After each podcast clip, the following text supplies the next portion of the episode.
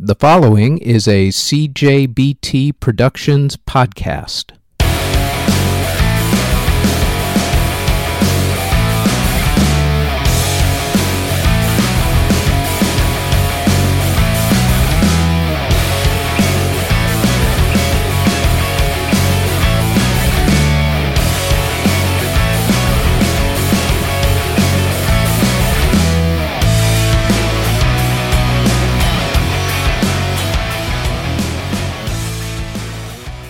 This is the Music History Today podcast for December 31st. Happy New Year's Eve.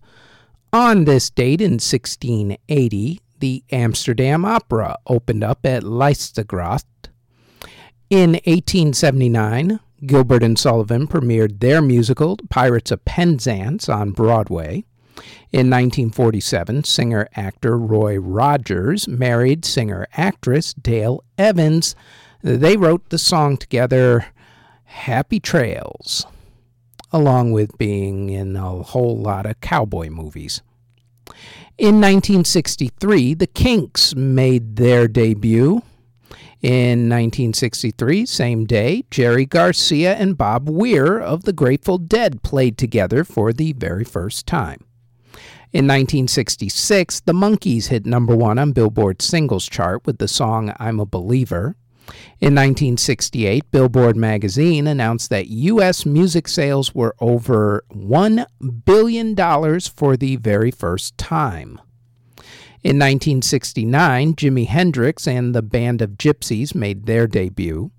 In 1970, Paul McCartney sued to dissolve the Beatles, which took a few years to work its way through the court system. In 1971, the band played a concert at the New York Academy of Music, which became their album Rock of Ages.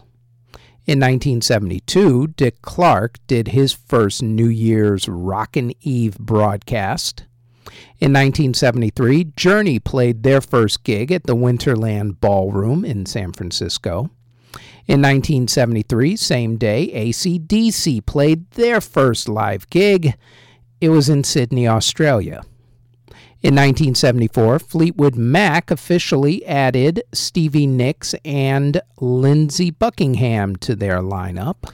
In 1978, the Runaways played their last show, Bauhaus played their first show, and the Winterland Ballroom in San Francisco closed. In 1980, the Go Go's completed their lineup when bassist Kathy Valentine joined. In 1984, drummer Rick Allen of Def Leppard lost his arm in a car crash. In 1985, Rick Nelson passed away in a plane crash. In 1993, Barbra Streisand gave her first live concert performance in 20 years. In 1994, a Rod Stewart free concert in Rio de Janeiro in Brazil broke the Guinness Book of World Records for the largest free concert ever with three and a half million people. In 1997, Floyd Cramer passed away. In 2008, 40,148 people broke the Guinness Book of World Record for the largest dance to the song YMCA during a Village People performance during halftime of the Sun Bowl college football game.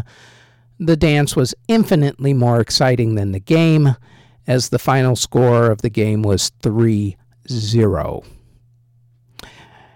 In 2015, Natalie Cole passed away, and Motley Crue played their final farewell performance until they announced that they were getting back together five years later. In 2017, Rabbi Shmuley Boteach took out an ad in the Washington Post newspaper to protest singer Lorde canceling a show in Israel because she disagreed with Israel's treatment of Palestinians. The rabbi accused Lorde of being anti Semitic, which Lorde is not. And in 2018, Ray Sawyer of Dr. Hook and the Medicine Show passed away. If you were born on New Year's Eve, December 31st, congratulations. Here's who you share a birthday with Donna Summer, John Denver, Andy Summers of The Police, Bob Bryar of My Chemical Romance, Peter Quaife, Psy of the famous song Oppa Gangnam Style, Joey McIntyre of New Kids on the Block, Scott Ian of Anthrax, Paul Westerberg of The Replacements, Tom Hamilton of Aerosmith, Burton Cummings of The Guess Who, folk singer Odetta, Ross Barber of The Four Tops, country singer and actor Rex Allen, composer Jule Styne, and Fermin Goytisolo of KC and the Sunshine Band. And that is it for the Music History Today podcast for December 31st. For more music podcasts, check us out on iTunes, SoundCloud, Google Play, Stitcher, Castbox, Spotify, TuneIn, Podbean, Hubhopper, OnlyFans, and Patreon, all under Music History Today. And everybody have a safe and joyous New Year's Eve. You can find us on our website at www.cjbtproductions.com. Our email address is musichistorytoday at gmail.com. We are on Instagram and Twitter at CJBT Productions. Our Facebook page is Music History Today. Also, our SoundCloud is Music History Today, and you can find us on YouTube by searching Music History Today.